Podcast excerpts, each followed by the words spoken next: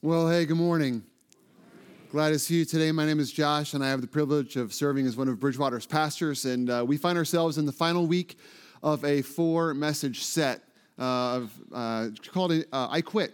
We're talking about getting rid of fear, getting rid of worry, getting rid of anxiety, things that no matter what we call them, all of us face to one degree or another. I'm really thankful that you have chosen to make being here a part of your weekend, and hope that as we go through today, go through God's Word today, you are encouraged, you are blessed, you are equipped as well. If you've missed any of the past three messages in this series, let me encourage you, hop on our podcast or go to bridgewater.church online and check out all three of those previous messages.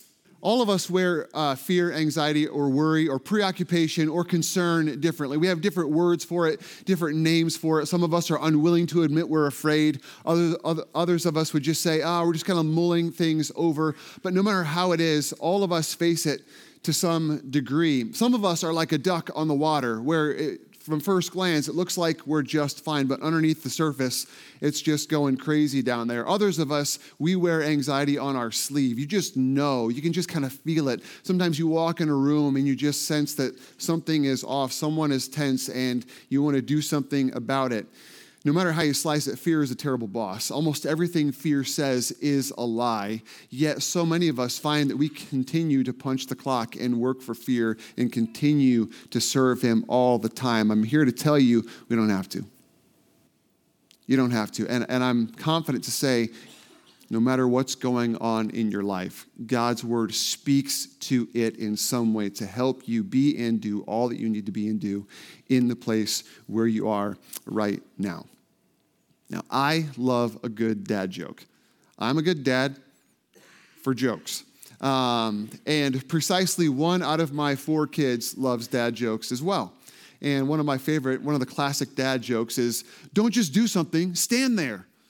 Right? It's a dad joke laced with sarcasm because, you know, there's a problem and people are just kind of watching and no one's really doing anything about it. And so a good dad would say, don't just do something, stand there. It's really the opposite of what we want people to do, because typically when we're in panic mode, when something happens, we want to rush in there. We want someone to rush in and rescue, someone to rush in and help. And in our day and age of instant gratification and self-sufficiency, just standing there doesn't seem like any kind of a solution that we want to be a part of our life. But what we're going to learn today is that sometimes just standing there is exactly what we need to do. Look at these verses from Psalm 46. Verse 10, he says, "Be still and know that I am God. I will be exalted among the nations. I will be exalted in the earth. The Lord God Almighty is with us. The God of Jacob is our fortress." In a few minutes, we're going to back up to the beginning of Psalm 46. So if you have a Bible or a device and you want to navigate to Psalm 46, go ahead and do that now. We're just going to camp there all morning long. All right? So if you're new to the Bible, as we all once were, just open up to halfway. Ask your friend, elbow him, and say, how do I get to Psalm 46? They'll be more than happy to show you how to get there. We're talking about fear. And I think in many ways, fear is the opposite of stillness. Stillness is what God commands us to do here. And so if we're going to quit fear, we need to do the opposite of fear. And so to help us sort of flesh this out, here are some contrasting words related to stillness or peace and fear. We've got fear and peace, shaking as opposed to calm, running as opposed to resting, fighting as opposed to harmony, worrying as opposed to waiting, plotting, trusting, talking, listening as opposed to, you know, just trying to talk your way out of something. Sometimes you just need to listen. Pacing as opposed to rocking. It's interesting, you know, being a dad, when my kids were little, I would pace from time to time, but not when I wanted to calm them down. When I wanted to calm them down, what did I do? I found the rocking chair, right? Or I'd stand there, and I just rock them back. I still do it. Even if the baby's sound asleep, I will still, if I'm holding the baby, I'll just kind of naturally rock. Something peaceful about it. We got tense and relaxed. We got fast versus slow and natural versus forced. All right, so this is just to help our understanding of stillness or peace and fear or worry. And think about it. Even when someone is frozen in fear, something else is highly active. What is that? Is it not their heart? Is their heart not just racing? So even when you're frozen in fear, your body's actually very, very active. You don't have to teach someone to be afraid. Fear is natural. Peace is not natural. Now, fear is not bad. Fear is a God-given response to danger. So if you're walking on the sidewalk and a car careens up onto the sidewalk towards you, fear is a gift. Fear is wonderful. Fear helps with that fight or flight sense of you got to get out of there. If a dog approaches you growling and frothing at the mouth, you need to be afraid. You need to do something about it. But over 90% of the time, we're afraid and there is no enemy. We're just afraid. There's no one to fight. There's no one to run from. What do you do then? I think one common response is just stuff it. You just stuff your fear. You don't tell anyone. You don't open up about it. You just hold it. You don't know how to hold it because it's very uncomfortable and awkward to hold, but you end up holding it. And you know, your body tells the story. Your body pays the price. Your chiropractor gets the bill, right? You get the bill from the chiropractor. Your body keeps score. You get headaches. Your stomach churns. Why? Because you're afraid and you've got nothing to do with it. It just sits on you uncomfortably. I think another common response to fear is maybe you don't stuff it. You just push it onto others. Right? You just always are talking about it. You're always talking about yourself, really. And sometimes it comes out as anger. You lash out. You're afraid, so you lash out. I think sometimes the angriest people we know are the people who are most fearful. Dealing with anxiety. There was a time when my dad, my brother, and I were driving, coming home from hunting. We hit a dog. It was really, really sad, and we stopped and scooped this little, I think it was a little beagle, scooped it up, and we took it in, and we checking its tag and take it to the owner and then to the vet just to try to fix this thing. And I remember my dad saying, don't try to pet that dog. Like we wrapped it up, but he said, don't pet it. I'm like, but it was so cute, right? And it was hurt. And I just, all you want to do is just, and I couldn't help myself. All I wanted to do is just reach out and tell that little thing it was going to be okay. And it just snarled and snapped at me. Why? It doesn't know what to do. It's afraid. It's lashing out. And we're like that too. We can do that too. But I think there is a third option that doesn't have to be stuffing it. It doesn't have to be pushing it onto others. You know what we can do? We can submit it. We can submit our fear to something greater than our fear. And that's what we want to learn to do this morning, to submit our fear to something greater. It really is pretty simple. It's not easy to do, but it's very simple in what it is. So let's go back to Psalm 46 and discover how to quit fear and wait on God. Verse 10, he says, be still and know that I am God. I will be exalted among the nations. I will be exalted in the earth. Step one, here it is. Be still. You're looking for something profound, something deep. It's right there. It just says it. Be still. That's it. Stop hiding, doing, making, taking, talking, and fretting. Just stop. This is the exact opposite of everything that our mind and our body is telling us to do in the moment when we are worked up about something. Fear screams at us, do something. Fear screams at other people, do something. How do you fight that? By doing the exact opposite. Just stop. Every thought, every impulse in your body and your mind will be telling you not to stop, will be telling you to just go, to just do something. You touch everything, you pace, you're all around, you're talking, you don't know what to do, you just can't settle down. Stop. Just stop. Fretting and worrying is not helping you. And what we're not talking about here is some kind of Christian fatalism where you're just not going to do anything. Some people will do that. They're actually lazy, and they're afraid to do anything, so they don't do anything, and they just say, "Oh well, it's in the Lord's hands." You know, how come you're not looking for a job? Well, it's in the Lord's hands. He wants to provide me a job. He'll bring me one. How come you're not seeing the doctor about that? It's in the Lord's hands. How come you didn't contact that family member to try to restore your relationship? That's in the Lord's hands. There are times when there are things that we can and should do. Reading in Nehemiah this past week about his burden over Jerusalem, his home city, and he was upset about it. And when the king approached him about what to do, he prayed, and then he went to work. He asked the king, hey, would you help me? He did something about his burden. So be still doesn't mean be lazy. Be still does not mean disengage. It doesn't mean make excuses. So much of what God asks us to do is action. Go, serve, pray, love, listen, share, action words. That's what we need to do. But sometimes there's nothing you can do. And that's when we usually get the most wound up, is when we feel powerless about what we're facing. And that's the moment when we most need to be still. I've actually spoken with a counselor about telling someone, just stop it. There's actually a funny Bob Newhart clip. You could look it up on YouTube sometime. Not now, but later on. You can look it up where someone's visiting him as a counselor and talking about their problems, and he's like, stop it. Well, then I have this, and I often struggle, and I do that. Stop it.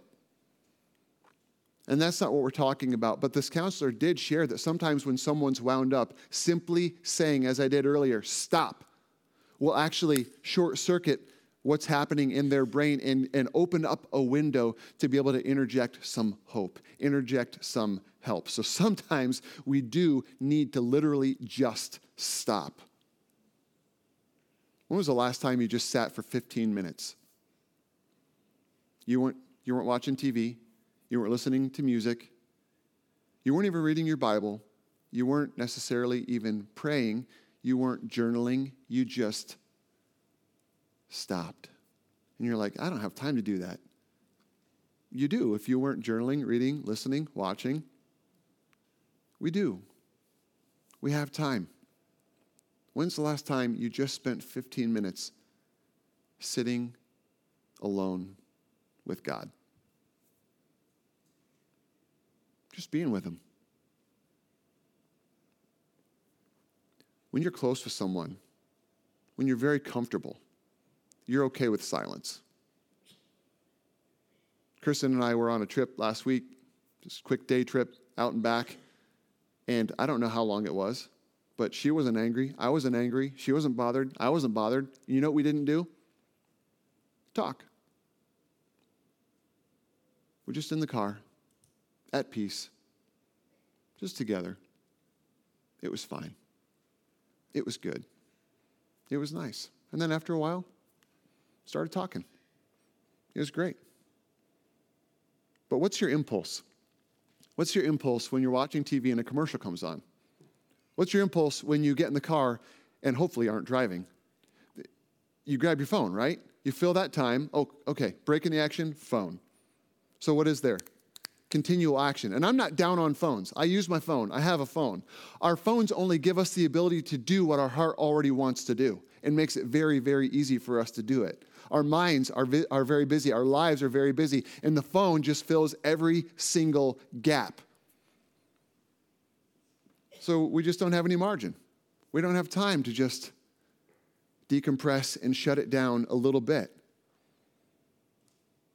And being still is the exact opposite of what our culture tells us to do. Because still people with leisure time, you're like, what? You got nothing to do? What are you, lazy? No, it used to be in culture. We're reading a book as a staff called The Ruthless Elimination of Hurry. And the author, John Mark Comer, addresses the fact that it used to be in culture, people with leisure time were the wealthy. They were like, their money worked for them. People worked for them. They had leisure. They could go golfing, join the club, whatever. Now, no. Success and wealth is busy. In fact, when someone asks how you're doing, the correct answer is busy. Just say busy, and people will have respect for you. Oh, wow, it must be very, very important. Very busy. Oh, good for you. This is what our culture is telling us to do. All right, you're waiting for the microwave. You're pulling up to the light, and there's two traffic lanes, and you get to the shortest one. Why? Because you need that 7 seconds you're going to get. It's got to have it. Makes all the difference. So listen, if we want to be as stressed and anxious as everyone else, then just go ahead and let's live like everybody else. But if we think there might be a better way and that God might have provided something better for us, then we need to make different choices, do things differently. And that means we just need to stop. Just be still. But the psalm, that's not all it says. It also encourages us in the stopping then to do this, to know God. Very, very simple. Be still, know God. The word know in this psalm means to recognize, reflect on, understand, and know by experience. Be still and know. That is, reflect on, understand, recognize what? That I am God. Don't confuse the stillness of Psalm 46 with Eastern meditation. Hindu, Buddhist, New Age religions will encourage just clearing your mind. Just empty it out. An empty room, white walls, sterile, nothing there. But you know there's something, that's true-ish, but there's something more peaceful than an empty room with sterile white walls. How about a nice clean room with a couch, blanket over it, a couple pillows, beautiful artwork on the wall, peaceful rippling brook going through a meadow, some trees in the background. That's nice. That's nice. So the idea here is not just empty your mind of everything, but replace the busyness in your mind with fixing our mind on God, reflecting on him, recognizing him, experiencing him like that. Now, don't get me wrong. An empty, sterile, white room is far more peaceful than a cluttered, messy room. But more peaceful than that still is replacing that emptiness with something meaningful, something helpful. And that's what the psalmist is telling us to do. I think one of the best things to do is to fixate on God, fix our mind on God in nature. A starry night, a walk in the woods, the canoe on the lake, whatever it is. Finding some place to commune with God like that is really, really helpful. You don't always have to have the earbuds in. You don't always have to have something going on. Just sounds nice, doesn't it? Today's culture says, But I don't think culture necessarily is our biggest enemy. Sometimes I think we are our biggest enemy when it comes to doing this. We're afraid of what we might think about. We're afraid of actually being alone with God. And maybe we're not even convinced that God is actually greater than what we're worried about. Maybe we don't know him that well. So what we're going to do is go to the Bible, go to his word, because we come to know God through his word. Who is this God we are told to know? Who is he? Let's go back to verse 1. We're just going to slow drag our way right through this psalm. Here's what verse 1 says. God is our refuge and strength, an ever-present help in trouble. God, he's a refuge. He's your strength. He's where you go, but he's not just a refuge. If God was simply a refuge, then he's just a rescue, and you just blow the horn, you just blow the whistle, you call his name whenever you need help, and he'll come running. But he's not just a refuge, though we treat him that way sometimes. It says he's our strength as well. He's the source of how we do what we do. He's the motivating and the energizing factor in our lives. He's our refuge and strength. He's the power and the will to face this life. He's not a crutch or a last resort. He is the strength that motivates and guides us. And he's an ever-present help in trouble. And I think here's where sometimes we get confused. We think if God would just intervene in my life, my trouble would go away. Come to God, all your troubles go away. Come to God, and everything changes. It gets better. He's an ever-present help in trouble, not a replacement of trouble. You got that? He is with you in trouble. God entering your life doesn't mean trouble goes away. It means God has entered your life. I mean, let's face it. Everyone faces trouble. Everyone undergoes difficulty. The difference is God is in and with some of us through it. And others are just completely alone. Do you know him like that? Be still and know God. Look at verses 2 and 3. Therefore, we will not fear, though the earth give way and the mountains fall into the heart of the sea, though its waters roar and foam and the mountains quake with their surging. Man, in case verse 1 wasn't clear enough on whether we'd experience trouble or difficulty, I think verses 2 and 3 clear it up. He lists some terrible things. But we have nothing to fear, even the worst earthquake or tsunami. Look at this picture. The 1960 Valdivia earthquake hit off the coast of Chile. Since we started taking seismic recordings, this is the largest earthquake ever to have been recorded on the Richter scale. 9.5 on the Richter scale. It actually affected every part of the Pacific Ocean. It produced an 82-foot tsunami wave on the coast of Chile. Not only that, it recorded that the wave hit Hawaii almost 15 hours later and 6,200 miles away with a wave that was 35 feet high. It also resulted in the eruption of a nearby volcano. Here's some of the damage that it did. This is just, the street, but look at the actual road here in the next photo. Yikes. Talk about the earth opening up. And what does the psalmist say about stuff like this? We will not fear. Why not? Because it's not about the what or about the why. It's about who. It's about who. It's about God. Do you know God like that? I've got to ask myself whether I know God like that, because the truth is, I can see God in circumstances like that far easier than I can see it in the daily inconveniences and bothers of my life. When you tick me off, I struggle to see God in that. When there's an earthquake or a tsunami, okay, must be God. But when people meddle and are harmful and mean, I struggle. Do you? I think this psalm speaks to that as well. Let's keep going, verses 4 to 6. There is a river whose streams make glad the city of God, the holy place where the Most High dwells. God is within her. She will not fall. God will help her at break of day. Nations are in uproar. Kingdoms fall. He lifts his voice. The earth melts. This is highly poetic language, and poetic language is often symbolic, and I think that's the case here. What river has streams that flow around the city where God lives? There's no rivers that flow near Jerusalem. I've been there. Definitely did not walk through a river around Jerusalem. But verses 4 and 5 are a contrast to verses 2 and 3 and also verse 6. Mountains are being cast into the sea. The earth is melting. Nations are in uproar. But right in the middle of that destruction and chaos is an Eden-like peace, flowing right through the middle of it, where God lives. Both the Garden of Eden in the beginning in Genesis 1 and the Holy City in Revelation they have this imagery of a river running right through it. It's the imagery of peace. So he says, be at peace, knowing that all that God has to do is lift his voice. And by the way, when he lifts his voice, the psalmist says it sounds like thunder. But the earth melts when he does.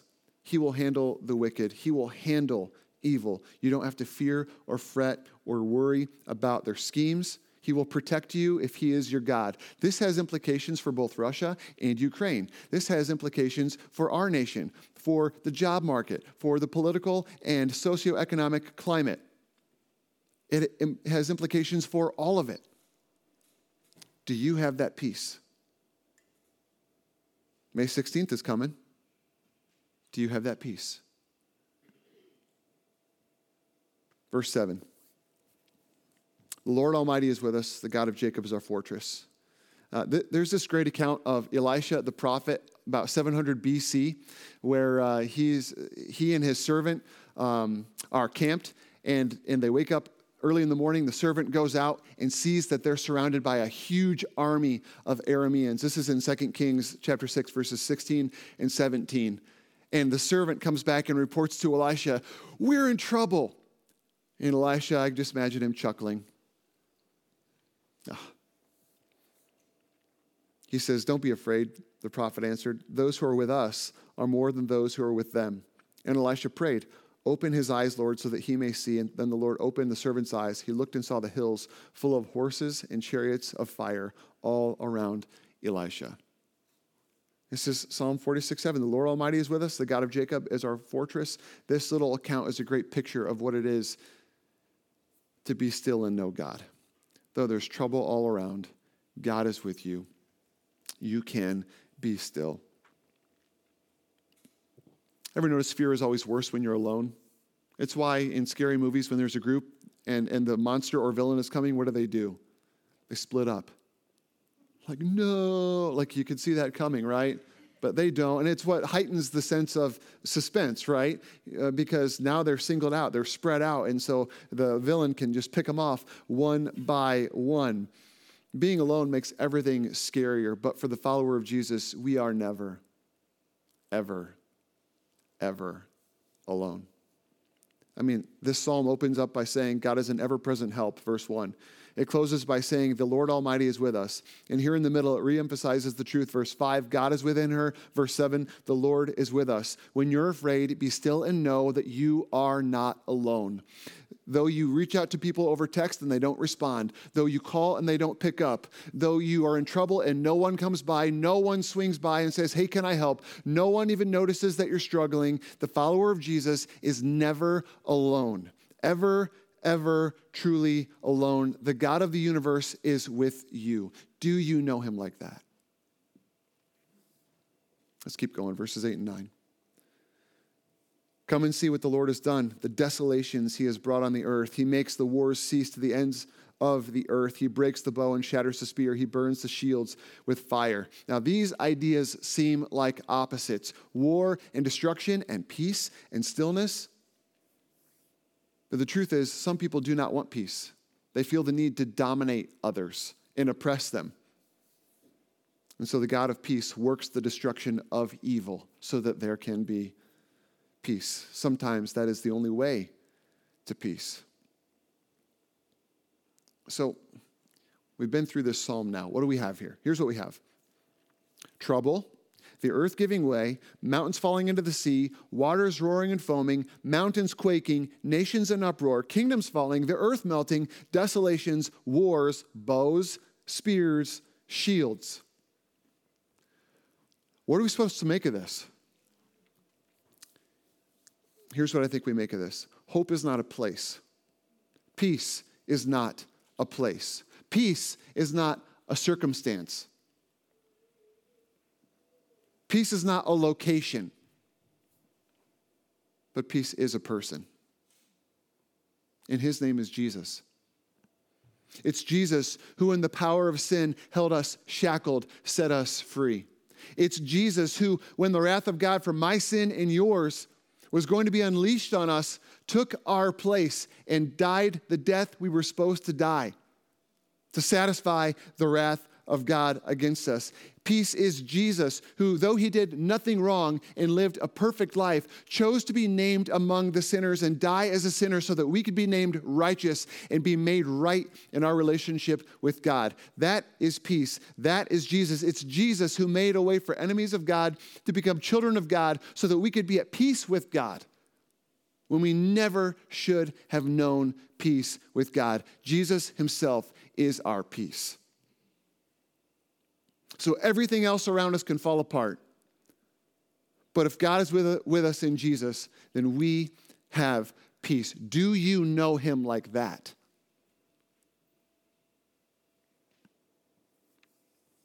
If not, we want to help you know him like that today.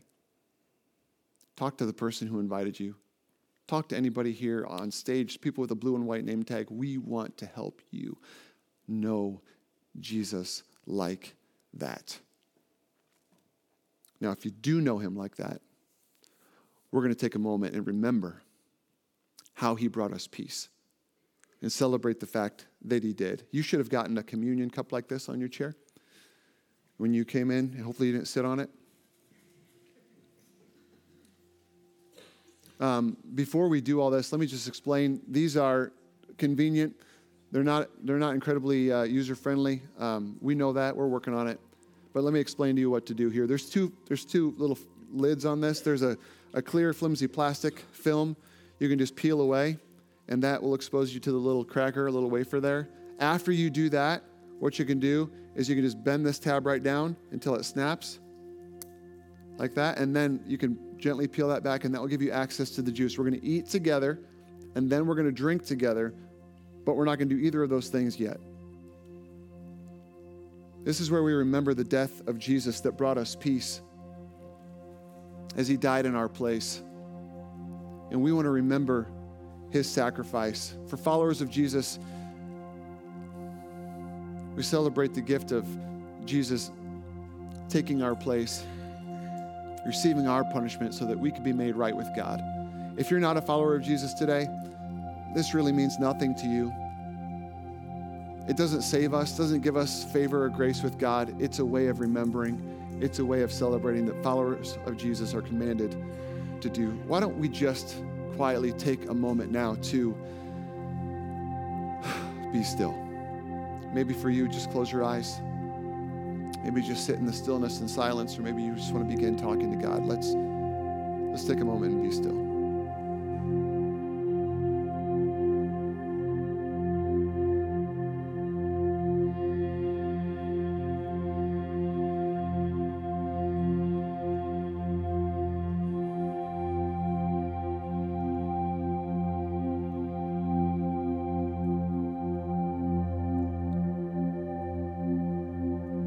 You to ask God to reveal where you are not right with him, where you've sinned and need his forgiveness, and confess that sin to him. Ask him to forgive you.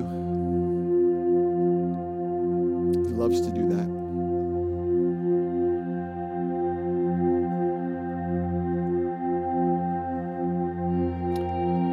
Prophet Isaiah 53:4-6 says, "Surely he," that is Jesus, "took up our pain and bore our suffering. Yet we considered him punished by God, stricken by him and afflicted. But he was pierced for our transgressions. He was crushed for our iniquities. The punishment that brought us peace was on him, and by his wounds we are healed.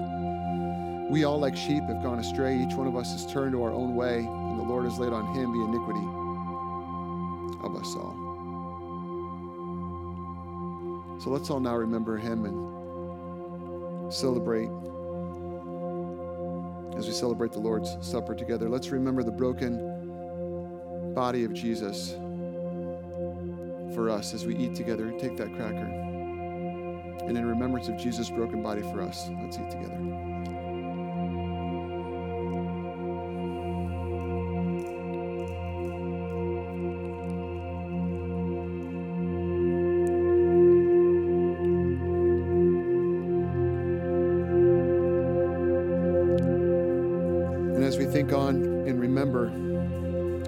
Jesus that was shed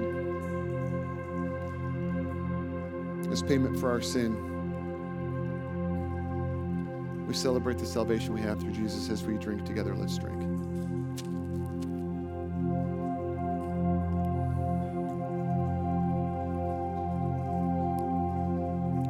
Psalm 46, verse 10 says, "Be still and know that I am God. I will be exalted among the nations. I will be exalted in the earth. The Lord Almighty is with us. God of Jacob is our fortress." Would you pray with me?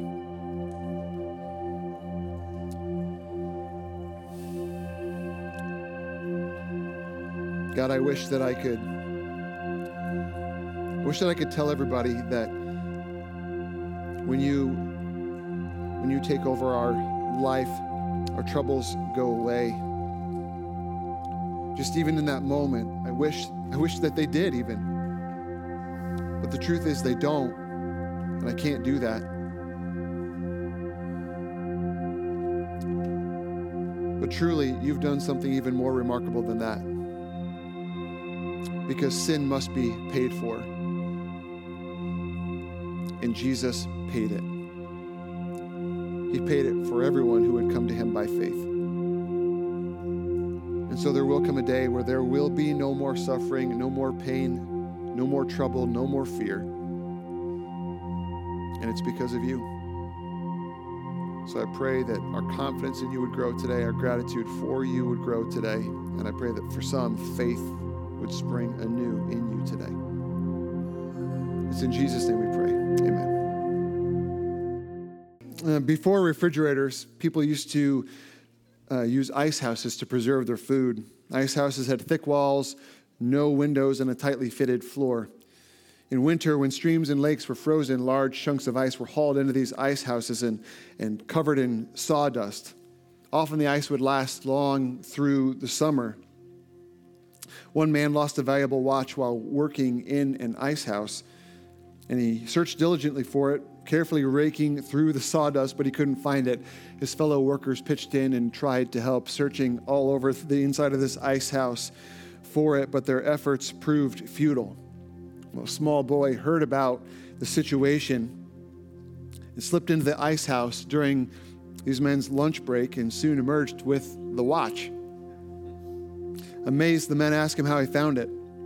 "I closed the door," the boy replied, lay down in the sawdust, and kept very still. Soon I heard the watch ticking. Often the question is not whether God is speaking, but whether you and I are still enough to hear his voice. I wonder what your next step is, to just be still. Just knowing God is with you. Could be unique to each of us, but would you commit to have the courage and confidence to take the next right step today? I think you've chosen wisely by choosing to be here with us this morning. I want to thank you for it. Thanks for taking time out of your weekend to be the church here with us. God bless you. Have a great weekend. We'll see you later.